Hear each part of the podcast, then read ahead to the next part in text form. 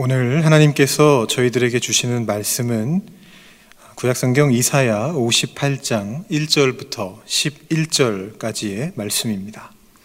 구약성경 1038면 어간에 있습니다. 이사야 58장 1절부터 11절까지의 말씀을 봉독하도록 하겠습니다.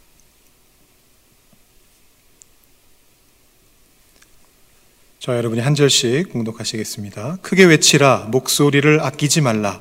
내 목소리를 나팔같이 높여 내 백성에게 그들의 허물을 야곱의 집에 그들의 죄를 알리라. 그들이 날마다 나를 찾아 나의 길 알기를 즐거워함이 마치 공의를 행하여 그의 하나님의 규례를 저버리지 아니하는 나라 같아서 의로운 판단을 내게 구하며 하나님과 가까이 하기를 즐거워하는도다 우리가 금식하되 어찌하여 주께서 보지 아니하시오며 우리가 마음을 괴롭게 하되 어찌하여 주께서 알아주지 아니하시나이까? 보라 너희가 금식하는 날에 오락을 구하며 온갖 일을 시키는도다. 보라 너희가 금식하면서 논쟁하며 다투며 악한 주먹으로 치는도다.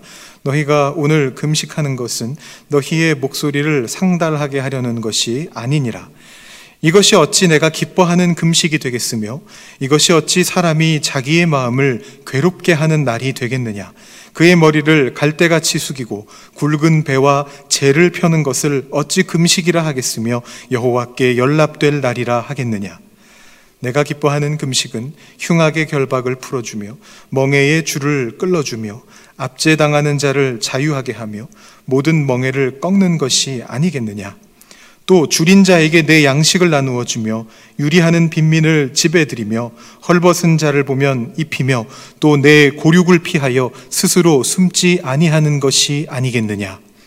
그리하면 내 빛이 새벽같이 비칠 것이요.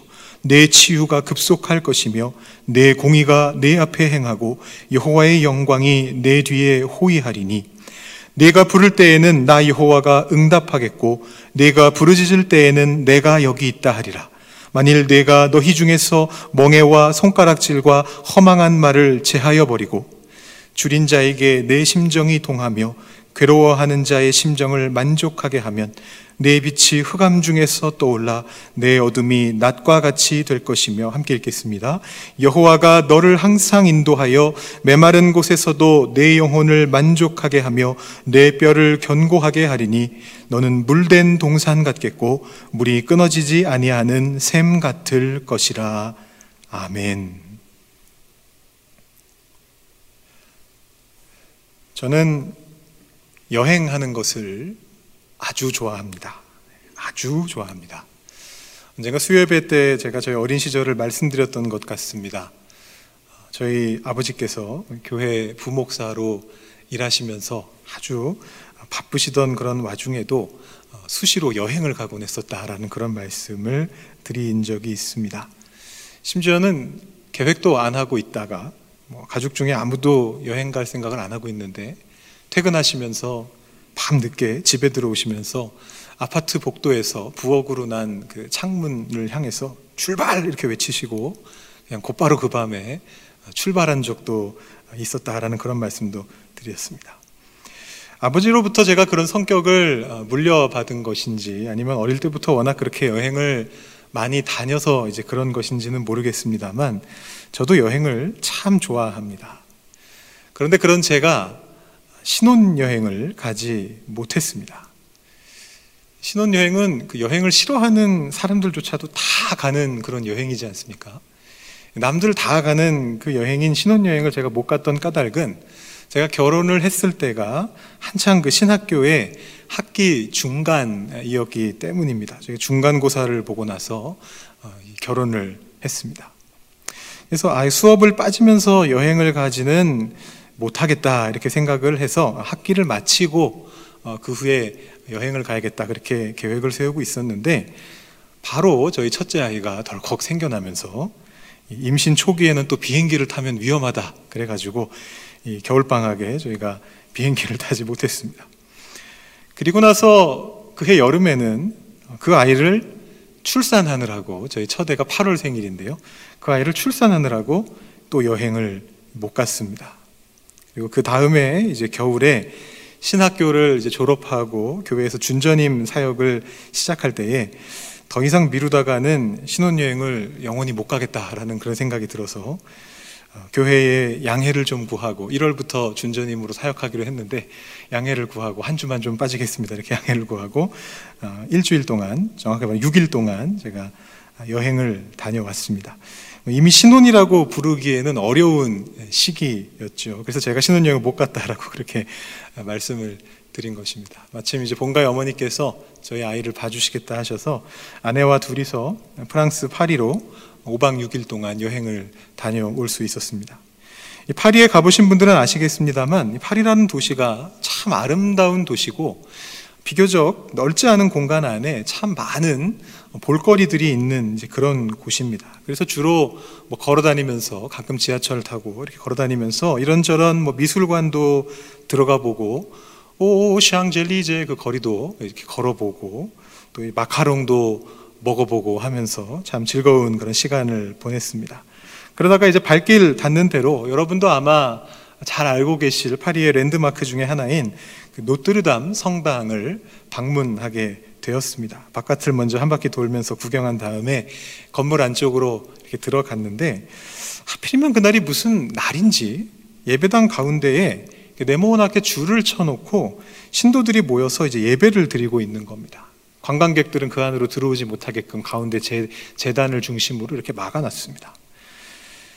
줄 바깥으로만 이렇게 돌아다니게 해놔가지고 아 가운데 들어가서 정 가운데서 사진을 딱 찍어야 되는데 한국 사람들은 여행을 하면 항상 사진이 제일 중요하지 않습니까? 그래서 사진을 딱 기념 사진을 찍어야 되는데 못 찍겠구나 아쉽다 아깝다 이렇게 이제 생각을 하고 있는데 그때 문득 이제 떠오르는 게 있었습니다. 가만히 있어봐. 오늘 수요일이잖아. 지금 2월 중순이면 혹시 이거 제 수요일 미사 아닐까? 제가 이렇게 말하자 제 아내가 빛의 속도로 줄 쳐진 것을 돌아가지고 예배당 앞쪽으로 뛰어가기 시작했습니다. 제 아내는 저와 이제 신대원 동기인데 그때 이제 예배 설교학 전공으로 이제 대학원에 입학한 그런 상태였고 그런 아내의 영향으로 저 또한 예배 의식에 많은 관심을 가지고 있었던 그런 시기였습니다. 예배당 앞쪽으로 가니까 아니나 다를까 신부님들이 나와서 이제 미사를 하고 있는데 그 뭔가 그릇이 있습니다. 그리고 미사가 끝날 때쯤 되니까 신부님들이 그 제대 앞으로 나와서 서고 그 그릇을 들고 나와서 선 다음에 신도들이 그 앞으로 줄을 서서 나오는 겁니다. 이제 그 손가락 엄지 손가락을 그 그릇에 담궜다가 앞에 나온 신도에게 기도해 주면서 그 이마에 재로서 십자가를 그어 주는 그런 예식을 하고 있었습니다.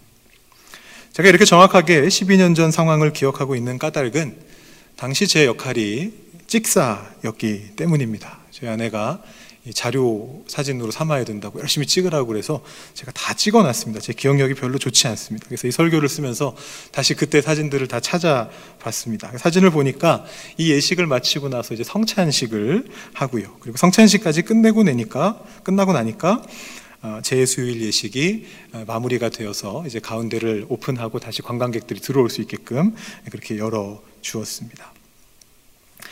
그래서 이제 증명사진을 저희도 남길 수가 있었습니다만 저희 부부는 사실 어, 노트르담 성당 한가운데서 사진을 찍은 것보다 이 제수일 예식을 가까이서 볼 수 있었던 것을 더 기쁘게 생각했습니다. 개신교에서는 사실 많이 시행되지 않는 그런 어, 예식이기 때문에 볼 수 있는 기회가 많지 않았는데 우연하게도 세계적으로도 참 유명한 곳인 노트르담 성당에서 진행되는 이 제수요일 예식을 보았으니 어찌 기쁘지 않았겠습니까?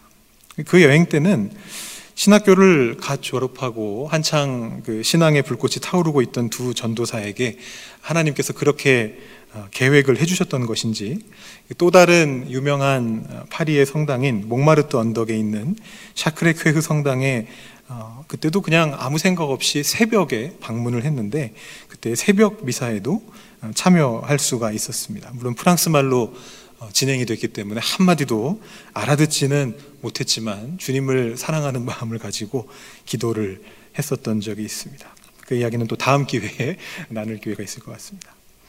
저희 신혼여행 아닌 신혼여행 이야기로 오늘 말씀을 시작한 까닭은 오늘이 바로 이 경험과 밀접한 관련이 있는 날이기 때문입니다. 12년 전에는 그것이 2월 중순이었고 올해는 3월 초 바로 오늘이 사순절이 시작되는 날인 제의 수요일입니다. 우리는 사순절에 대해서 익히 잘 알고 있습니다. 한국 교회는 사순절을 매우 중요하게 생각하고 진지하게 기념합니다. 어떤 보수적인 교단들 중에서는 이 사순절이 성경에 직접적으로 나와 있는 절기가 아니다 해가지고 교단 차원에서 기념하지는 않는 그런 교단들도 있는 것 같습니다. 그러나 사순절이 워낙 유명하고 그것을 기념하는 것이 우리의 신앙의 유익이 되기 때문에 그런 교단들에 속한 교회들도 다 개별적으로 사순절을 지킵니다. 사순절 안에 들어있는 여러 절기들도 우리에게 익숙합니다. 종려주일, 세종목요일, 성금요일, 성토요일, 그리고 사순절 뒤에 있는 부활절. 이런 어떤 고난, 고난주간 안에 들어있는 절기들을 우리들은 대부분 알고 있고, 기도하며 그 시기를 보내기 위해서 애를 쓰고 있습니다. 반면에 사순절의 시작을 알리는 절기인 이 제수요일은 우리에게 익숙하지 않은 그런 날인 것 같습니다. 거기에는 이제 몇 가지 까닭이 있습니다. 제수요일 예식이 가톨릭과 정교회에서는 일반적으로 진행이 되는 반면에 개신교에서는 일부 교파들만 이 예식을 진행하고 다른 교파들은 이 예식을 잘 진행하지 않기 때문이죠. 보통 세종목요일에 우리가 세족식을 하면서 그 날을 기념하고 또 우리 부활절을 전후해서는 세례를 베풀면서 그 날을 기억을 합니다. 예식과 결합되어 있는 날들은 우리가 쉽게 기억하게 되는데 제수요일의 경우 우리가 날짜만 알고 있고 애쉬 웬즈데이다 그 말은 알고 있지만 그 날을 기념하는 어떤 절기를 예식을 행하지 않기 때문에 우리에게 좀 친숙하지 않은 어, 그런 절기로 느껴지는 것이죠. 사실은 개신교에서도 꽤 많은 교파들이 공식적으로 이 예식을 어, 수행합니다. 북유럽 지역의 국교인 어, 루터교라든가 어, 미국에 많이 있는 침례교라든가 또 우리 장로교를 포함하는 개혁 전통에서도 최근에는 이 예식을 받아들이는 그런 추세입니다. 그러나 한국 교회는 어, 장로교가 워낙 강세인데다가 제수요일 예식이 가톨릭만의 예식이다라고 착각을 해서 어, 잘 시행하지 않는 그런 경향이 있긴 합니다만 최근에는 한국 교회에서도 이 예식을 시행하는 교회의 수가 늘어나고 있습니다. 사실 개신교의 전통에서 일시적으로 좀 단절되었던 예식이긴 하지만 이 예식은 거의 초대교회까지 거슬러 올라갈 수 있는 역사가 아주 깊은 그런 예식입니다.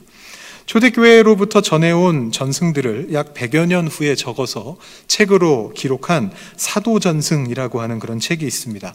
주후 200년경에 쓰여졌다라고 보여지는데요. 이 책에서 사순절에 대한 내용들, 초대교회에서 지켰던 사순절의 모습들, 그리고 그 사순절에 진행되던 회개의 예식들에 대한 그런 내용들을 찾아볼 수가 있습니다. 또 비슷한 시기에 기독교의 신학을 정립했던 아주 중요한 교부들인 터툴리안과 또 그 유명한 어거스틴의 스승이기도 한 암브로시우스 같은 교부들도 회개를 외적으로 드러내는 표시로서 죄를 사용할 것을 권했습니다. 그러다가 6세기쯤부터 사순절의 첫날을 회개에 집중하는 날로 정하면서 금식을 권하기 시작했고 8세기부터 본격적으로 재를 사용하는 그런 예식을 공적인 예배에서 사용하게 되었습니다. 물론 우리 교회에서 이 예식을 하고 있는 것은 아니기 때문에 제가 이 예식을 지금보다 더 길게 설명할 필요는 없을 것 같습니다. 제가 제 수요일 예식을 소개하며 오늘 말씀을 시작하는 까닭은 그 예식 자체가 중요해서가 아니라 이 날이 우리에게 어떤 의미를 가지는가를 말씀드리기 위해서입니다. 우리는 사순절에 회개하며 기도하는 삶을 살기 위해 애씁니다. 설령 매일 그러지 못한다 할지라도 그러기 위해 노력은 합니다. 고난주간이 다가올수록 더욱 그렇게 하려 했습니다. 저도 어릴 때부터 그렇게 훈련받아 왔고 어린 시절부터 교회를 다니신 많은 분들이 그렇게 하시듯이 보통 적어도 고난주간 기간 동안에는 혹은 적어도 그 중에 성금요일 하루 정도는 한 끼, 하다못해 한 끼라도 매년 금식하시는 분들이 많이 있습니다. 뭐제 경우에는 교역자가 된 이후에는 뭐 며칠씩도 금식을 해본 경험이 있지만 어릴 때는 배고픔을 잘 못 참기 때문에 금요일 하루 점심 한 끼만 금식했었던 그런 기억이 납니다. 어쨌든 많은 분들이 그렇게 합니다. 뭐 죄를 뒤집어 쓰는 경우야 물론 오늘날에는 없습니다만 우리 모두가 그와 같은 마음을 가지고 몸부림치면서 주님 앞에 기도하러 나아옵니다. 왜 그렇습니까? 우리는 왜 그렇게 합니까? 사순절에 무엇이 우리가 회개하게끔 만듭니까? 그 회개의 결과는 무엇입니까? 매년 반복되는 회개와 기도와 금식이 우리에게 무엇을 남기고 있습니까? 오늘 우리가 읽은 말씀인 이사야서 58장의 말씀에는 죄를 뒤집어 쓰고 금식하며 회개했던 유다 사람들이 등장하고 있습니다. 5절 말씀입니다. 이것이 어찌 내가 기뻐하는 금식이 되겠으며 이것이 어찌 사람이 자기의 마음을 괴롭게 하는 날이 되겠느냐 그의 머리를 갈대같이 숙이고 굵은 배와 재를 펴는 것을 어찌 금식이라 하겠으며 여호와께 연락될 날이라 하겠느냐 사람이 자기의 마음을 괴롭게 하는 날이다라고 그렇게 나오고 있습니다. 회개의 다른 표현이다라고 볼 수가 있겠죠. 그리고 구체적인 그 회개의 행동들이 나옵니다. 머리를 갈대같이 숙이는 것, 굵은 배와 재를 펼쳐놓고 그 위에 무릎 꿇는 것, 그리고 금식하는 것입니다. 유다 사람들도 우리가 사순절에 그렇게 하듯이 금식하며 기도하고 회개하는 그런 시기가 있었던 것입니다. 우리가 사순절 긴 기간 동안 그것을 했던 것처럼 이 유다 사람들이 금식하던 절기도 긴 기간에 걸쳐 있었습니다. 유다 왕국이 바벨론에 멸망한 이후로 유다 사람들은 주로 나라의 멸망을 애도하면서 금식하고 기도를 했습니다. 그런데 나라의 멸망 그 자체는 한순간에 일어난 일입니다만 그 과정은 굉장히 길었습니다. 그래서 그 과정 속에서 기념해야 할 중요한 시기마다 금식과 애도를 했던 것입니다. 어제가 3일절이었는데요. 우리나라가 일제에 강제로 병합되던 것과 비교해 보시면 금방 이해가 되실 겁니다. 우리나라가 일제에 강제로 병합된 것은 1910년 8월에 있었던 합병 조약에 의한 것입니다. 그러니까 나라가 망한 날을 하루로 좁혀 이야기하라라고 한다면 1910년 8월 29일입니다. 경술국치라고도 하는 날입니다. 그러나 그 전후로 일제가 우리나라를 침략해 들어오면서 몇 단계에 걸쳐서 우리 백성들이 슬퍼할, 마음 아파할 일들이 있었습니다. 익히 잘 아는 유명한 을사조약은 1905년 11월에 있었던 조약입니다. 그 후에 이 일사조약이 잘못된 것임을 알리기 위해서 헤이그 특사 사건이 일어나게 되죠. 그 특사 사건을 빌미로 일본이 다시 체결한 조약이 1907년 7월에 맺어진 정미 7조약이라고 하는 것입니다. 말하자면 유다 사람들이 했던 것은 이런 날짜들을 다 기억하는 것이었습니다. 그러면서 그때마다 금식하며 애도하며 회개하며 기도하는 것입니다. 우리식으로 말하면 7월에는 정미 7조약을 생각하면서 기도하는 것이고 8월에는 경술국치를 생각하며 애도하는 것이고 11월에는 을사조약을 생각하면서 금식하는 것입니다. 우리가 3.1절 기념 예배를 드리고 8.15 광복 기념 예배를 드리듯이 그들도 그렇게 했던 것입니다. 그래서 예루살렘이 바벨론의 공격을 처음 당하던 때인 넷째 달을 기억하면서 넷째 달에 금식을 했습니다. 예루살렘 성벽이 최종적으로 무너졌던 열째 달을 기억하면서 열 번째 달에 금식을 했습니다. 이런 식으로 스가랴 7장에 보면 세 번의 금식이 나오고 스가랴 8장에 보면 네 번의 금식이 나오는데 아마 네 번 했던 것 같습니다. 매년 네 번씩 금식을 하는 기간을 정해놓고 그 기간에 금식하며 기도하며 회개하며 애도를 했던 것입니다. 이 바벨론 포로 기간 동안에 이 금식의 회개의 애도의 예식이 완전히 이제 예식화가 되었습니다. 그래서 이 이사야 58장에서 이야기하는 금식은 바로 이 시기의 금식을 어, 이야기하는데 예식화가 되어서 많은 사람들이 참여는 하고 있지만 좀 형식적으로 참여하게 된 그런 모습을 그리고 있습니다. 나라가 멸망한 직후에는 정말 아픈 마음을 가지고 애도를 했을 것입니다. 정말 애도하는 마음, 정말 회개하는 마음을 가지고 금식을 했을 것입니다. 그런데 시간이 많이 흘렀습니다. 이제는 그것이 예식이니까 하는 것입니다. 다들 하니까, 그렇게 정해져 있으니까, 위에서 하라고 시키니까 그 금식에 참여했던 것입니다.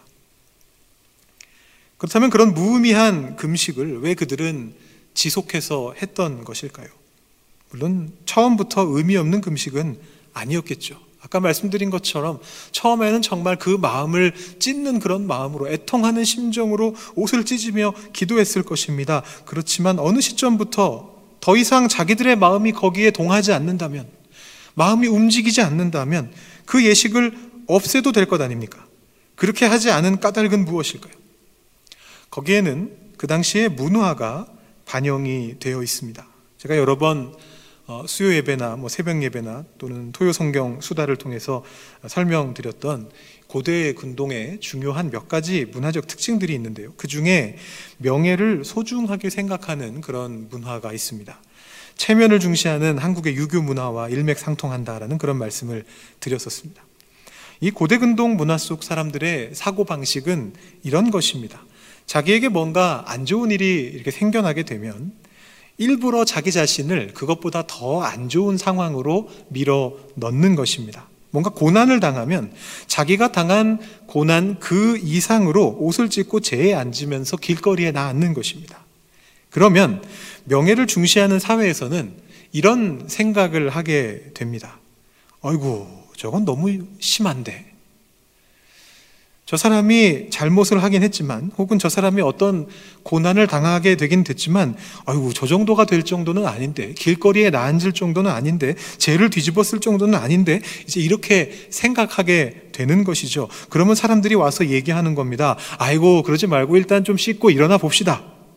이럴 일은 아니지. 자네도 명예가 있는데 이제 이렇게 되는 겁니다. 예수님의 예화에도 사실 이런 내용이 나오거든요.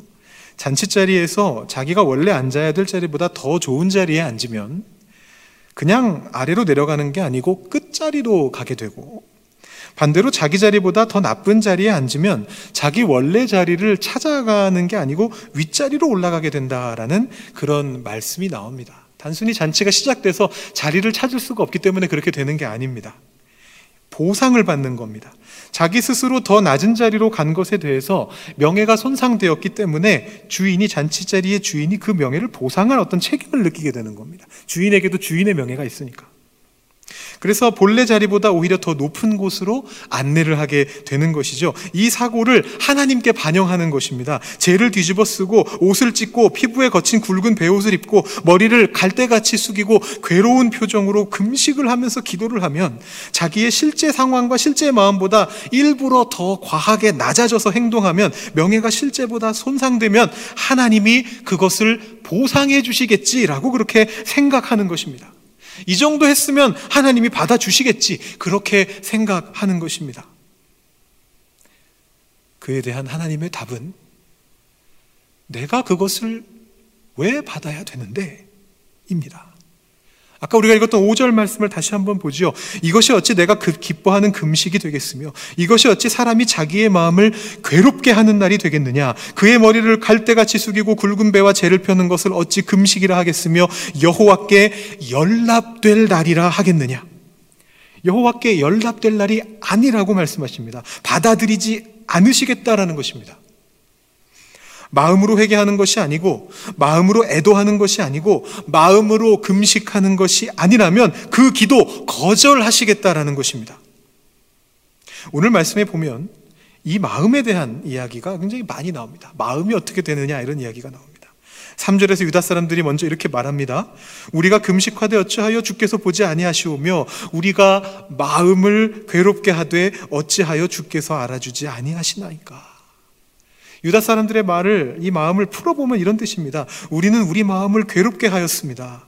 포로 생활 중에 혹은 포로 생활에서 돌아와서 잘 적응하고 사는 중에 사실 아쉬운 거 없지만 그래도 나라 생각해서 그래도 주님 생각해서 우리가 일부러 그럴 필요 없는데 금식도 하고 회개도 했습니다. 뭐 사실 밥도 잘 먹고 사실 뭐 잘 살고 있고 뭐 딱히 불편한 것은 없는데 전통이니까 일부러 우리 명예를 좀 손상시켰습니다. 그러니 하나님 알아주셔야 되는 거 아닙니까? 우리 명예를 더 회복시켜 주셔야 되는 것 아닙니까? 복을 팍팍 부어 주셔야 되는 것 아닙니까? 이렇게 이야기하고 있는 것입니다. 하나님은 그 말을 인정하지 않으십니다. 이것이 어찌 내가 기뻐하는 금식이 되겠으며 이것이 어찌 사람이 자기의 마음을 괴롭게 하는 날이 되겠느냐? 어찌 금식이라 하겠으며 여호와께 연락될 날이라 하겠느냐? 이 하나님의 말씀을 풀어보면 이런 뜻이 됩니다. 미안한 얘기지만 나는 너희들의 문화에 매여 있는 종이 아니란다. 나는 너희들이 어떤 삶 속에서 어떤 정도의 헌신을 한 것인지 그 자체에는 크게 관심이 없단다. 내가 관심이 있는 것은 그 금식 속에서 너희들의 마음이 정말로 움직이고 있느냐라는 것이다. 그 금식을 하면서 그 회개를 하면서 그 애도를 하면서 정말 마음이 괴로우냐. 그것을 진지하게 생각하고 있고 그 결과를 받아들일 마음을 정말로 먹고 있느냐. 그렇다면 나도 연락해 주마. 그렇다면 나도 내 마음을 움직여 주마. 그러나 아니라면 진정으로 마음을 다하여 하는 것이 아니라면 나도 내 마음을 너희를 위해 움직일 생각이 없단다. 그건 금식이라고 부를 수 없다. 하나님 이렇게 말씀하고 계신 것입니다. 그리고 나서 유명한 내가 기뻐하는 금식, 하나님이 기뻐하시는 금식에 대한 말씀이 나옵니다. 6절과 7절입니다. 내가 기뻐하는 금식은 흉악의 결박을 풀어주며 멍에의 줄을 끌어주며 압제당하는 자를 자유하게 하며 모든 멍에를 꺾는 것이 아니겠느냐.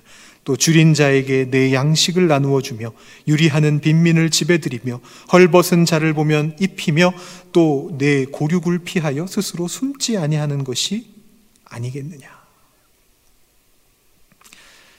이 말씀을 읽을 때면 저는 늘 피식 웃게 됩니다. 그러면 안 되는데 참 진지한 말씀인데 하나님은 참 유머러스 하신 분이신 것 같습니다. 이렇게 진지한 중에도 그 안에 사람의 마음을 움직이시기 위해서인지 그 안에 유머를 이렇게 추가하십니다. 고륙을 피해 숨지 않는 것 아니겠느냐.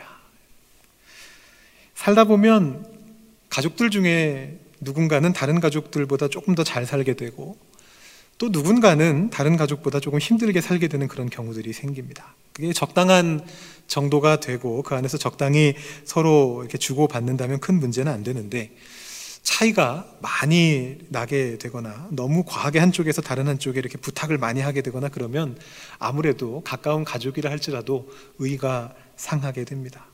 그건 뭐 가족 친척 사이에서만 벌어지는 일이 아니고 친구 사이, 직장 동료 사이, 때로는 교회 성도 사이에서도 벌어지는 일이죠. 그래서 그런 사람이 나타나면 상대적으로 부유한 사람이 피해 다니는 것이죠. 얼굴 마주치면 아쉬운 소리를 들으니까 그 소리 안 들으려고 안 마주칠 만한 곳으로만 다니게 되는 것입니다. 그렇게 사는 것은 자기 마음을 괴롭게 하는 것이 아니다라고 하나님 말씀하시는 겁니다.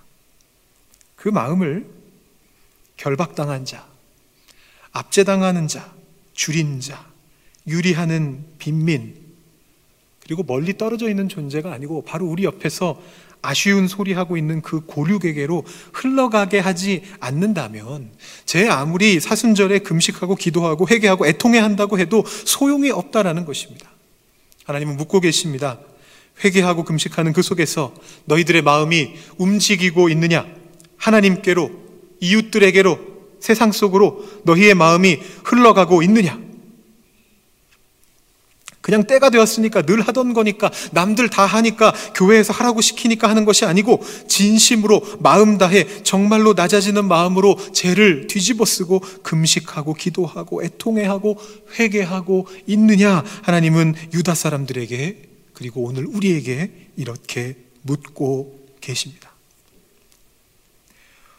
오늘 제예수요일을 시작으로 사순절 TKPC 마음을 모으는 기도를 시작하게 됩니다. 오늘 어, 전교인이 대상인 날이라 특별히 담당하는 그룹은 없습니다만 아마 많은 분들이 한 끼 금식과 기도로 참여하셨으리라고 생각이 됩니다. 어떤 마음으로 금식과 기도에 참여하셨습니까?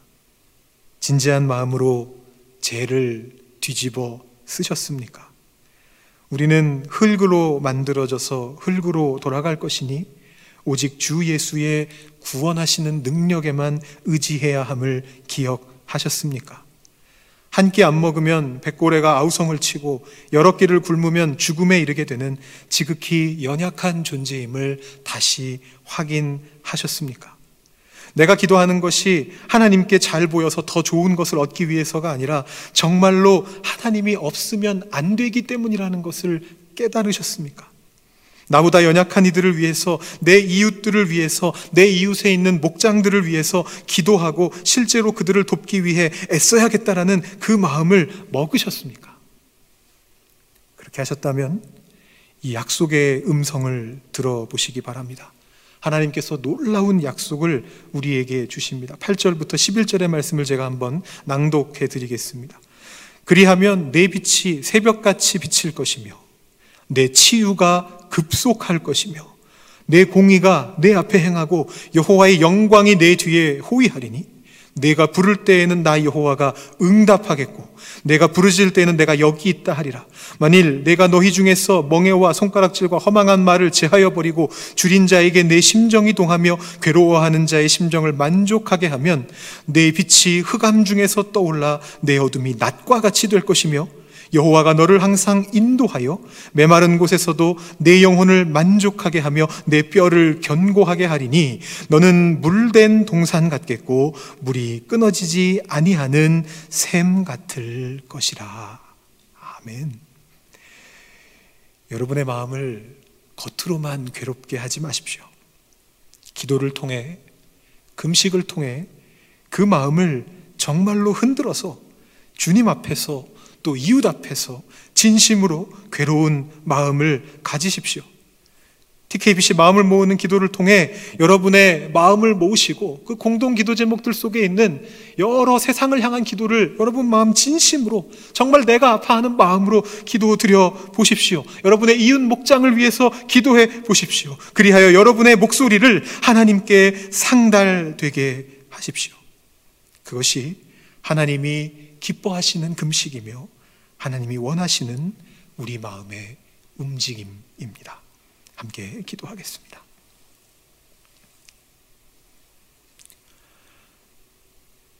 하나님 아버지, 오늘 제2의 수요일을 맞아 사순절을 시작하며 이 사순절에 우리가 왜 회개하며 왜 금식하며 왜 기도의 자리로 나아가야 하는지 다시 한번 돌아보았습니다. 남의 눈에 보이려고 죄를 뒤집어 쓰는 것이 아니라 하나님께 잘 보이려고 죄를 뒤집어 쓰는 것이 아니라 내 마음이 정말로 괴로워서 내 마음이 정말로 참담하여서 나의 삶을 돌이켜보며 이 세상을 바라보며 견딜 수 없는 마음으로 무릎 꿇고 주님 앞에 나아가게 되기를 소망합니다. 이 사순절 기간 동안 우리 TKPC 마음을 모으는 기도를 통해서 정말 우리 성도님들 한 분한 한 분이 온 마음을 다해 주님 앞에 기도하게 하시고 진심으로 주님 앞에 기도하게 하시고 그 기도와 금식을 통하여 마음이 움직이는 경험을 하게 하여 주시옵소서. 하나님이 바라보시는 방향으로 우리의 마음도 움직일 수 있도록 하나님의 눈이 향하시는 방향으로 우리의 눈도 향할 수 있도록 주님 우리의 영 속에 임재하여 주시옵소서. 우리 교회의 이웃들을 위하여서 기도하게 하시고 내 고륙 내 가족을 위하여 기도하게 하시고 내 주변에 있는 모든 친지들 이웃들을 향하여 주님의 사랑을 흘려보낼 수 있는 우리 토론토 한인장로교회 성도님들 한 분한 한 분이 되게 하여 주시옵소서 감사드리며 우리 구주 예수 그리스도의 이름으로 기도드립니다. 아멘.